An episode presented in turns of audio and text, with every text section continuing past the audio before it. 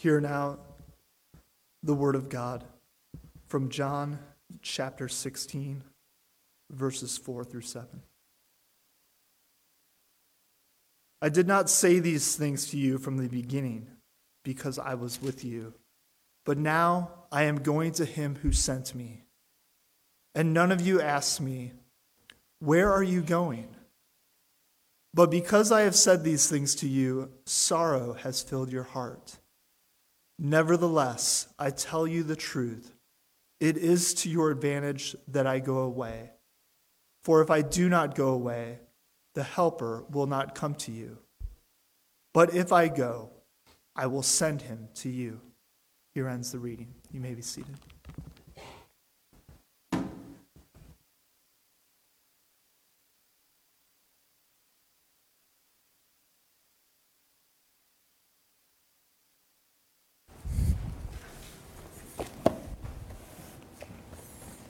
Let's pray.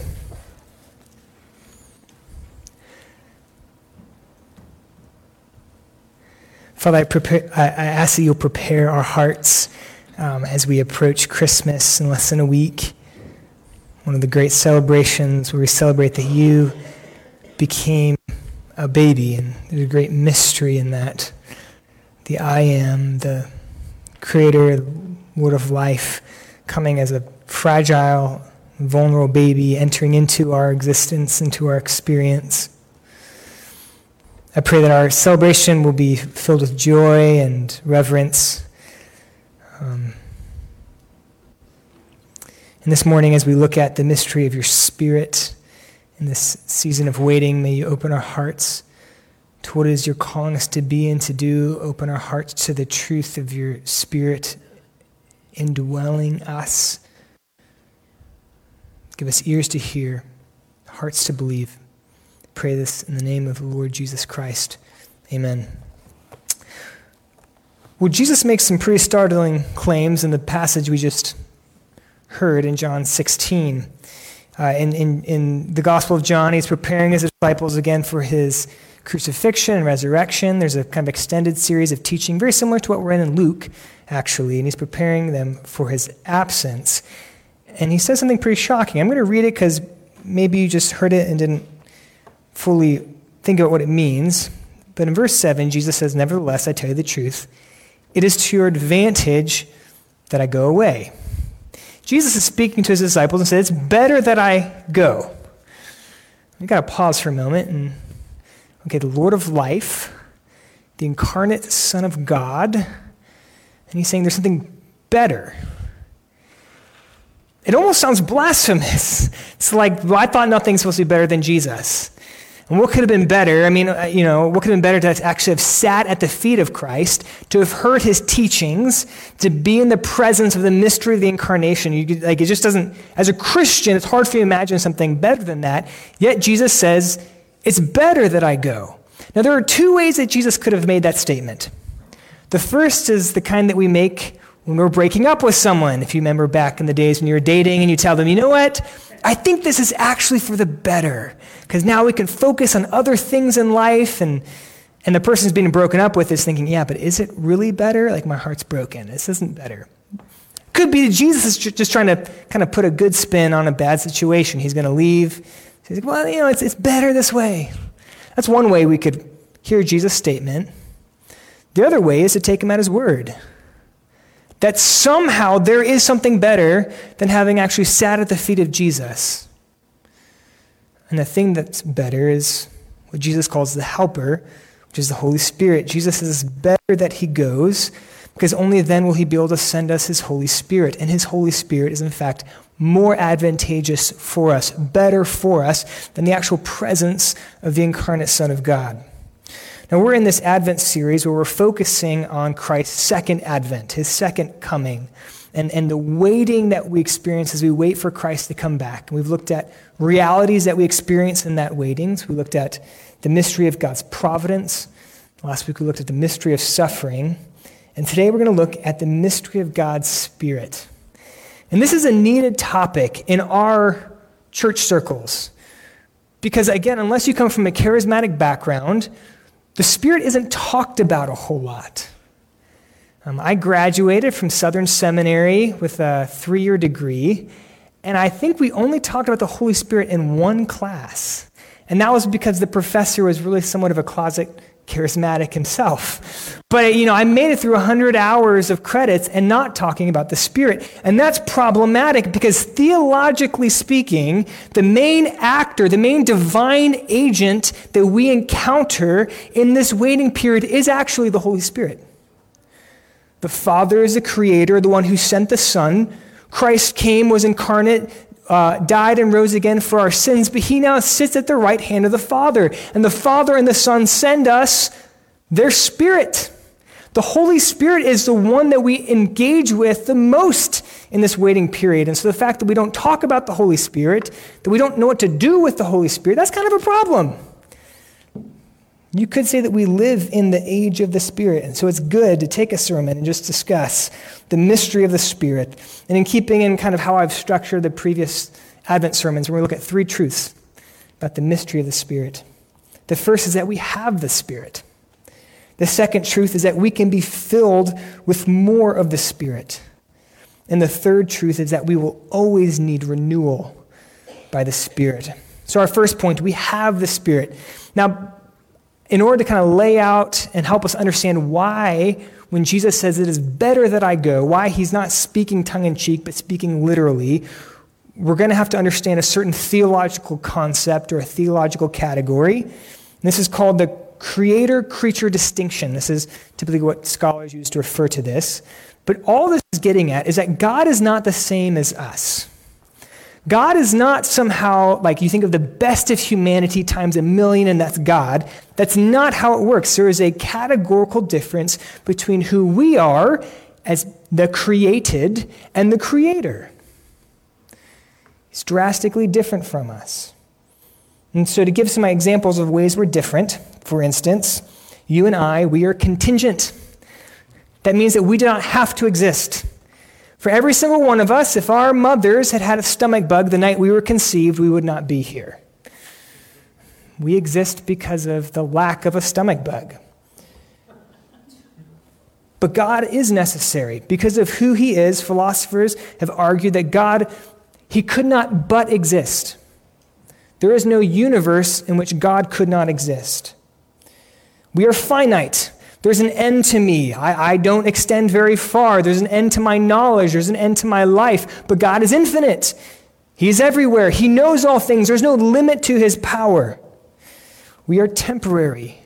The psalmist often refers to our life as like a morning mist that goes away by the afternoon sun, but God is eternal. Before time was, he existed. We are changing, right? Like you will grow and develop who you were 20 years ago if you were alive at that time. Uh, is not who you are now, and who you will be in 20 years is not who you are now. You'll, you'll learn things, you'll grow, you'll develop, but God stays the same. He is ever unchanging. We are not like God. There's a cr- creator creature distinction. And when we look at the worship regulations in the Old Testament, that is what they're pointing at. There was very strict prohibitions about how they could approach God because God is not like us. I can go up to any human and say, "Hey man, what's up? How you doing? This is great." There's but there's no distinction between us. Now, grant if you're the president of the United States, well there's a distinction and I can't go up and do that. And if you're God, how much more so? So there's always prohibitions of there was a there was a tabernacle and only priests could enter the tabernacle. And the holy of the holies were only a high priest once a year. Didn't matter if you were a king, it didn't matter if you're the richest man in Israel, didn't matter if you were the poorest man in Israel. You could not enter his, his presence. Because there's a distinction between who we are and who God is. We are not the same as God. But then at the same time, in the Old Testament, there are promises. And probably the best known one is in Joel chapter 2. And so, again, keeping this create, creator creature distinction in mind, listen to this. And it shall come to pass afterwards that I will pour out my spirit on all flesh. And your sons and your daughters shall prophesy, and your old men shall dream dreams, and your young men shall see visions. And even on the male and female servants in those days I will pour out my spirit. So, the God who is fundamentally different from us, who is, as people say, he is other, He is completely different from us. He's going to come so near to us that he'll be poured out upon us. And it won't just be a priest or a high priest or a prophet. It will be your young men and your old men, your sons and your daughters, even the free and the slave. Everyone will experience the outpouring of God's Spirit. God will be closer to us than our skin. And in Acts 2, when the apostles go out and they receive the gift of tongues, they begin to preach the, the, crucifixion and resurrection of Jesus in the city of Jerusalem. When the people ask Peter, Why are you saying these things? How can you say these things? How can this be? Peter points to Joel 2. He says, This has begun. The age of the Spirit of God being poured out on people, coming radically close to us, has begun. And so that's the age we live in, the age of the Spirit. And so, again, this first truth we're, we're looking at about the Holy Spirit is that if you have trusted in Jesus for the forgiveness of sins, you have the Spirit of God living in you. The God who is radically different from us, who is our Creator, dwells in you. And there are some pretty obvious applications that flow from that beautiful truth. The first is because you have the Holy Spirit. God is never distant from you. Doesn't matter how you feel. Doesn't matter what it seems like. God again, he is closer to you than your own skin. Again, 1 Corinthians 6:19 says, "Do you not know that your body is a temple of the Holy Spirit within you whom you have from God?" Now in that text, he's talking both corporately, saying, "Look, when you gather together, the body of Christ is now the temple where God dwells." But he also means individually. Your body, your physical body, is a temple. Before, the, God's presence was confined to one place, but now you walk out and you go shopping, the temple of God is going shopping, in a sense. In some ways, we're dealing with things that are beyond our ability to understand here, but God's Spirit, His dwelling, was within you. It Doesn't matter if you're in good times, doesn't matter if you're in bad times. It Doesn't matter if um, you're in a time of plenty or a time of want. Even if you walk through the valley of the shadow of death, God, who is our shepherd, He is with you because the Spirit of God dwells in you. So, first application is God is never distant from you, no matter how you may feel. But second, because we all have the Spirit, there are no second class Christians. We all have the Spirit. There's a radical equality here. Now, uh, one thing we can thank Pentecostals and charismatics for is kind of a renewed emphasis on the, on the work of the Holy Spirit. But one way they got it very wrong, at least initially, this has changed. But you look at the beginning of Pentecostalism and the Azusa Street revival in 1905 and kind of the, you know, Mar- uh, uh, what's the, anyways, the, the, the main uh, charismatic denomination, CMA, Christian Missionary Alliance, was birthed out of that revival.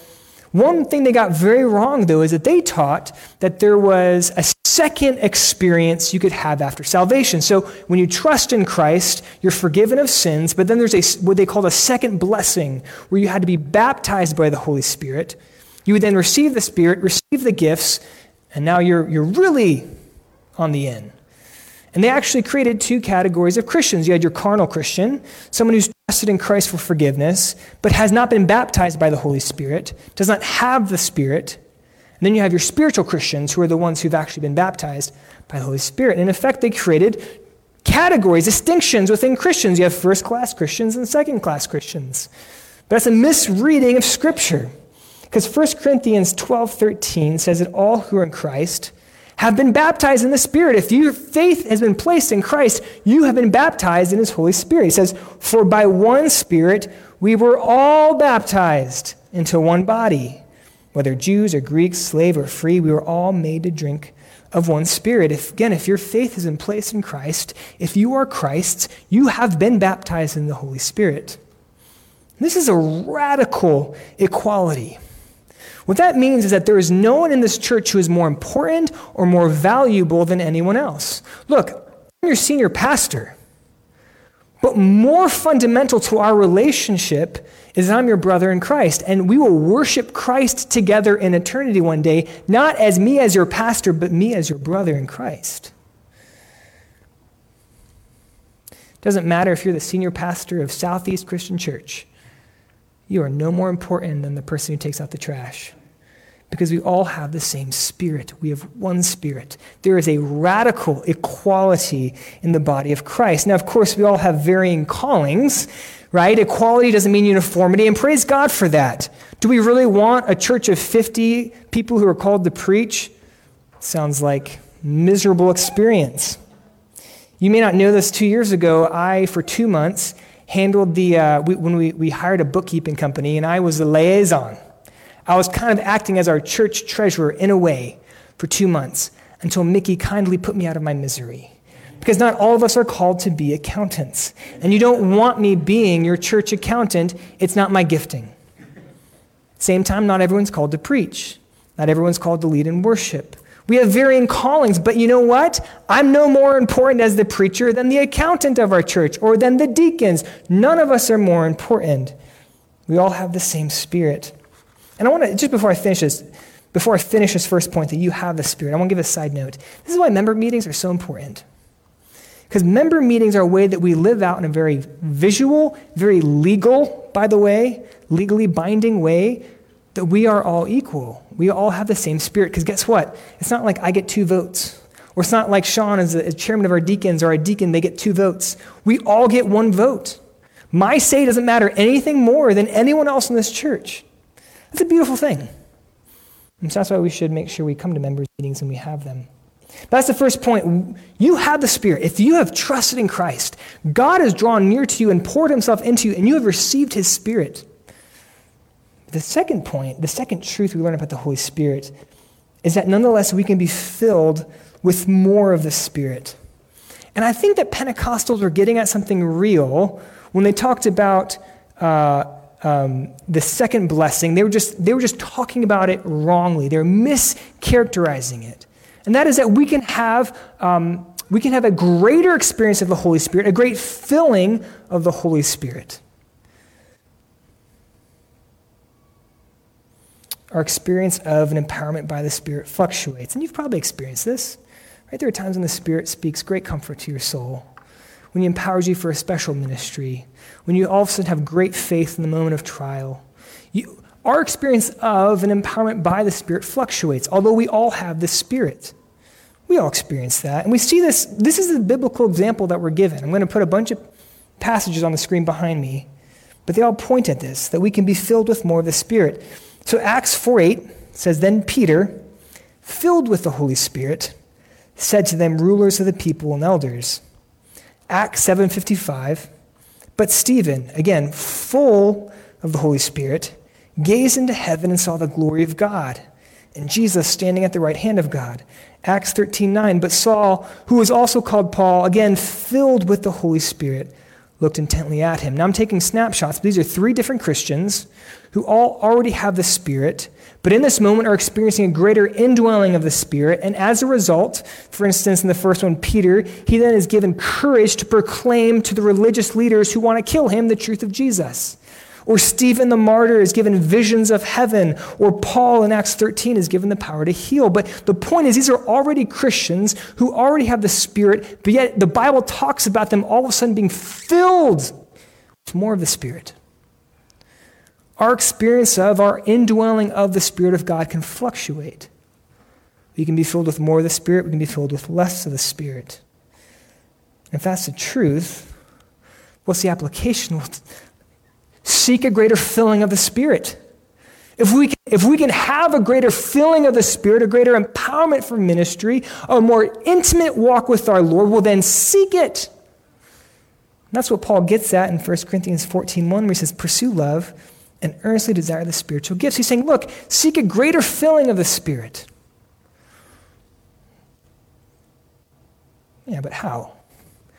Okay, so if we can if we can be more filled or less filled with the Holy Spirit, how do we seek a greater filling of the Holy Spirit? And I have three steps that we can take to do that. First is consecration. Setting ourselves apart for God alone. One of the things that the Bible is clear about is that God will not share us. He will not accept a secondary allegiance. He will not be our co pilot, despite what all those bumper stickers say. He will be our Lord alone, or he will not be our Lord. And so Paul sums up Romans 1 to 11, which is deep some intense, some, some dense theological stuff. He sums all 11 chapters up in chapter 12, verse 1, where he says, I appeal to you, therefore. He's saying, therefore, in view of all these 11 chapters, brothers and sisters, by the mercies of God, to present your bodies as a living sacrifice, holy and acceptable to God, which is your spiritual worship. Offer yourselves fully as living sacrifices. If we want to be filled by the Spirit, if you want a greater filling of the Spirit, be fully God's and no one else's. Don't share your allegiance with anyone or anything else. Offer yourself fully like a living sacrifice. That is the kind of person that the Spirit fills and uses. And I, and I tell you what, you don't need specific giftings. You don't need a certain academic pedigree. You don't need a certain charisma or ability. You don't need to be young or old. But if you are God's fully, He will fill you with His Spirit and will use you in amazing ways. Francis Schaeffer, who was kind of a Christian intellectual, started this kind of honestly, honestly, it was like a Christian hippie commune in Switzerland called the L'Abri, which means the shelter in, Fran- in French. Um, he has a, a, a, of some of his sermons called No Little People, and it's fantastic. But he has one sermon where he uh, looks at the calling of Moses when he's called by God to lead Israel out of slavery. And if you remember the story, God appears in this burning bush, which should be enough to, you know. Anyways, Moses is still like, no, no, no, I don't think I'm competent. I can't do this. I'm not able.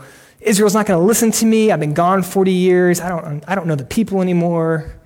And so God's like, okay, well, if you won't go, I'm going to call your staff. And so he gives his staff magical abilities. I mean, that's a weird way to say it. But all of a sudden, Moses' staff overwhelms all of the Egyptian magicians. If you remember that, they're all turned into serpents. But Moses' staff eats the, the, the, the magician's staffs. And then God uses the staff to bring various plagues on Egypt. He uses the staff to divide the Red Sea. At one point, the staff is used to bring water from a rock. And as Francis Schaeffer says in this way, he says Exodus 4:20 tells us the secret of everything that followed, of all the deliverance of Israel. The staff of Moses had become the staff of God.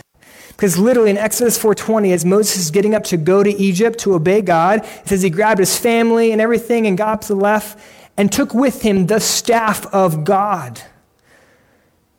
And so this dead piece of wood which had previously been the staff of Moses, becomes the staff of God. And God can so use a piece of wood that is wholly His to deliver His people. How much more can He use you, who are His beloved child, if you will be fully His? If you will not be the Mike of whatever, but rather Mike who is fully the Lord's, fully offered up to Him, fully consecrated. It's a good practice just to take time occasionally on a regular basis and some silence and solitude and just go through the parts of our lives.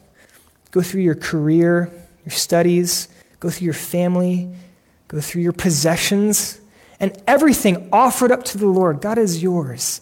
It doesn't mean He'll take it away from you. God's not like some psycho who's like takes joy in just depriving us of stuff. But taking time where we take a, an inventory of our life, we just offer up to God. God, I'm offering my life, all that I have, my relationships, what I care for most. It is yours. Use it how you will. That's the kind of vessel the Spirit can fill and use. And again, it doesn't matter if you're like talented or wealthy or famous, or if you're young or old, it doesn't matter. It matters more if you are the Lord's or not. So that's the first thing we can do to make ourselves a fit vessel for a filling of the Holy Spirit is consecration, offering ourselves up to God. The second thing is regular repentance. We make war on our sin.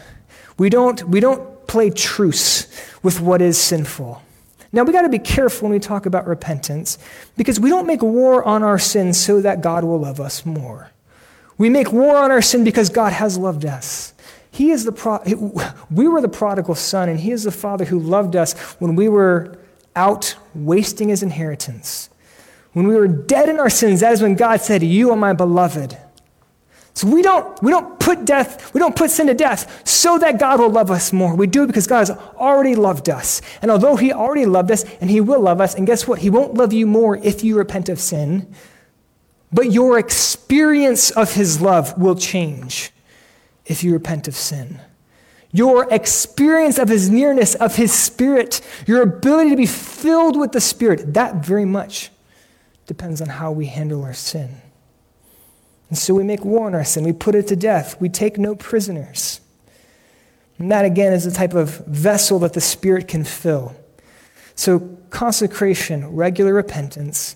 And the last one is pursuing faith, hope, and love. It's interesting in 1 Corinthians 13, which is the great love passage, which is in the middle of him talking about the role of the Spirit, spiritual gifts. He says spiritual gifts are going to one day end. But what will abide forever is faith, hope, and love. These are the things that God cares about through all eternity. It's what He wants most for His people.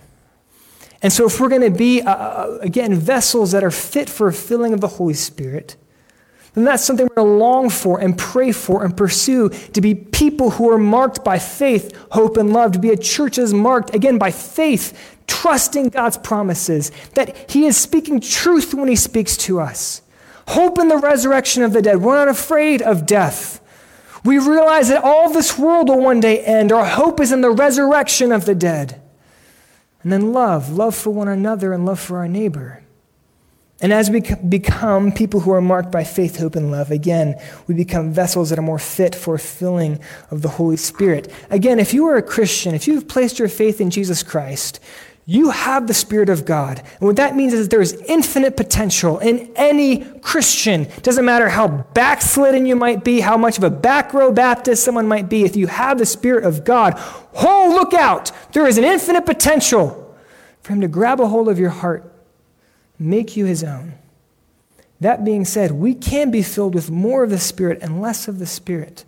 So pursue a greater, a greater filling of the Spirit. Don't be content with what you have experienced so far.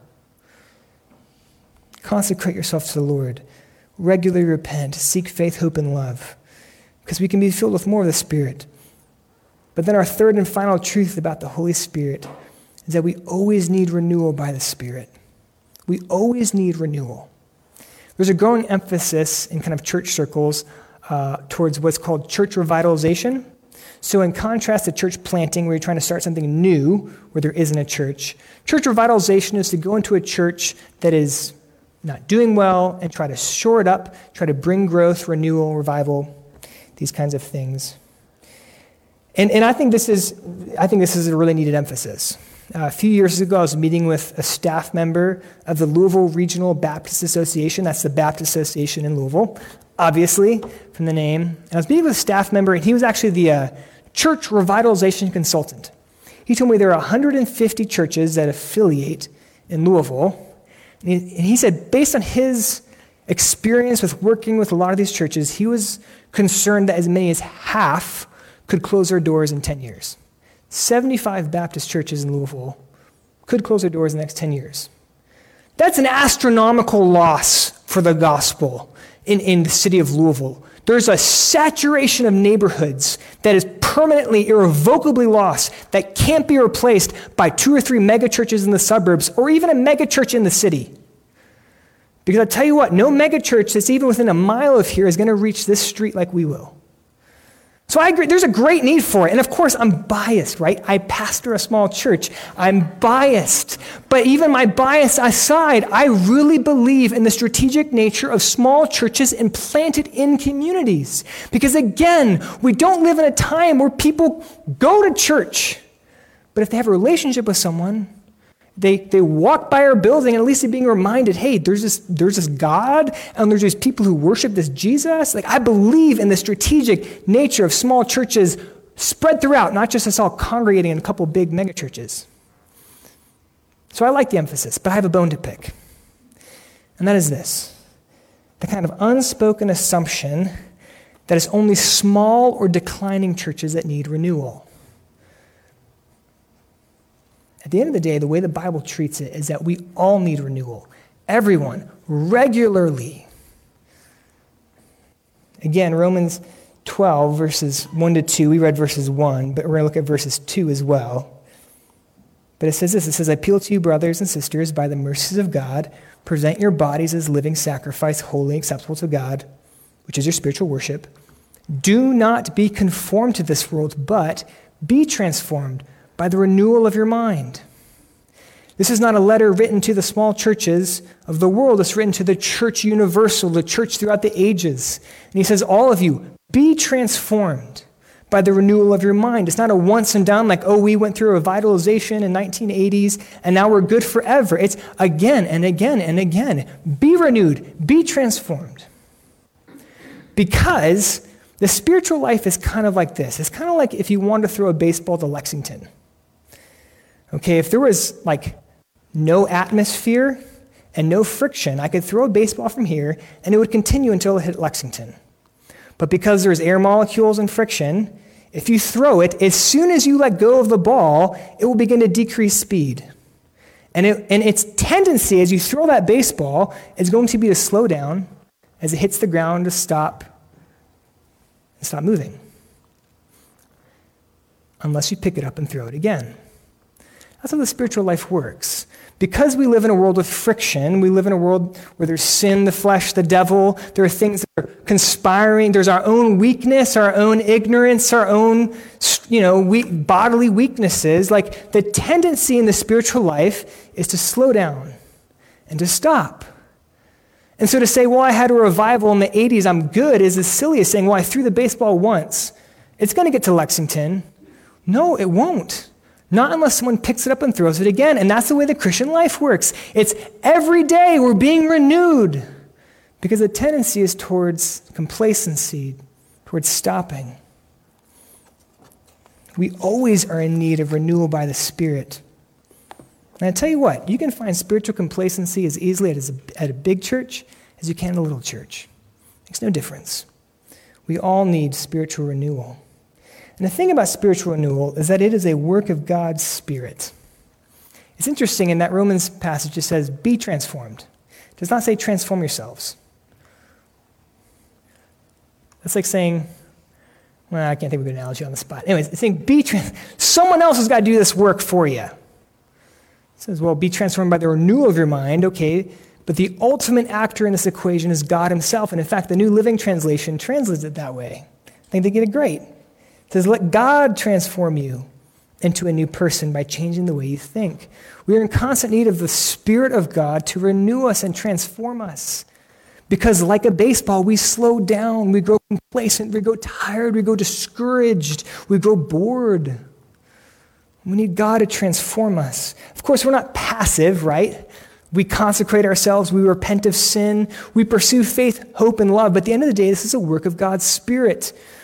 We cannot, a baseball cannot pick itself up and throw itself. It needs to be thrown. We cannot renew ourselves. We need to be renewed by God's Spirit. And that is why prayer is so central to the life of the Christian and the life of the church. We pray individually for personal needs. God wants to hear our needs, yes. But how often do we pray just that God would renew us? Would give us a deeper love for Him, would, would, would, would make us so we can say with Paul, I count everything a loss compared to knowing Christ. It just is. We need to pray for that because, again, I, I can't renew myself. You can't renew yourself. God's Spirit is the only one that can take a heart of stone and make it a heart of flesh. And if you're a Christian, He's done it to you already, and He wants to continue to form you and mold you and renew you. But we got to ask Him individually, but also as a church. We can't renew ourselves as a church. And again, it's not a criticism of a church to say we need renewal. Every church needs renewal.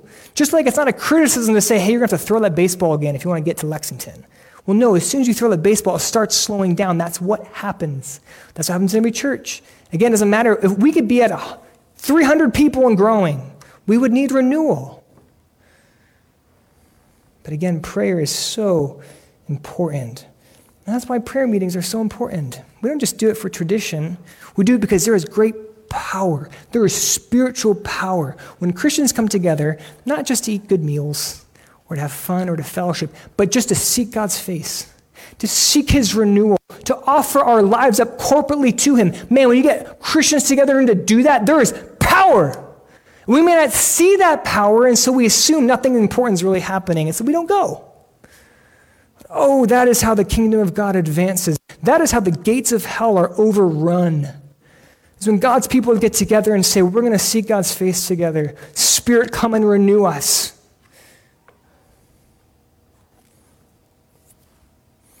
One measure of the healthiness, one measure of the healthiness of a Christian is their prayer life. But similarly, one measure of the healthiness of a church is its prayer meetings. We do a monthly prayer meeting. I just got to say, we need each other to go to these. Like, I could show up by myself, and sure, God is sovereign. He could use me. It's never just been me, praise God. But just say, once when it was me, just me, God could use that, right? But if we want to bring renewal to the church, like we need each other to be there.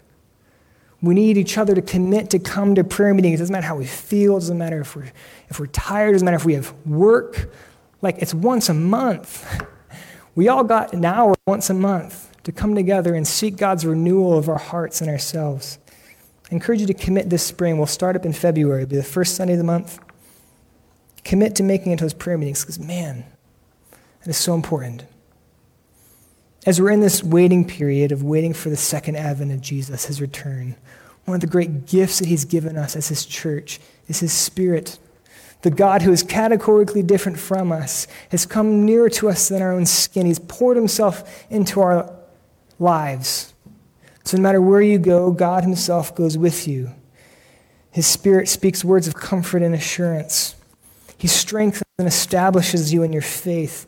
He empowers you for ministry. Sometimes He confronts you when you need it. And if you have trusted in Jesus, the amazing news is that you have that Spirit dwelling in you. But at the same time, we can be filled with more. We can have more of the Holy Spirit to be equipped for greater ministry, for greater faith, hope, and love, for a deeper love of our Lord, for greater usefulness in His kingdom. So run after the Spirit, pursue His filling. And until Jesus returns, we will always need the Spirit to renew us every day. Let me pray.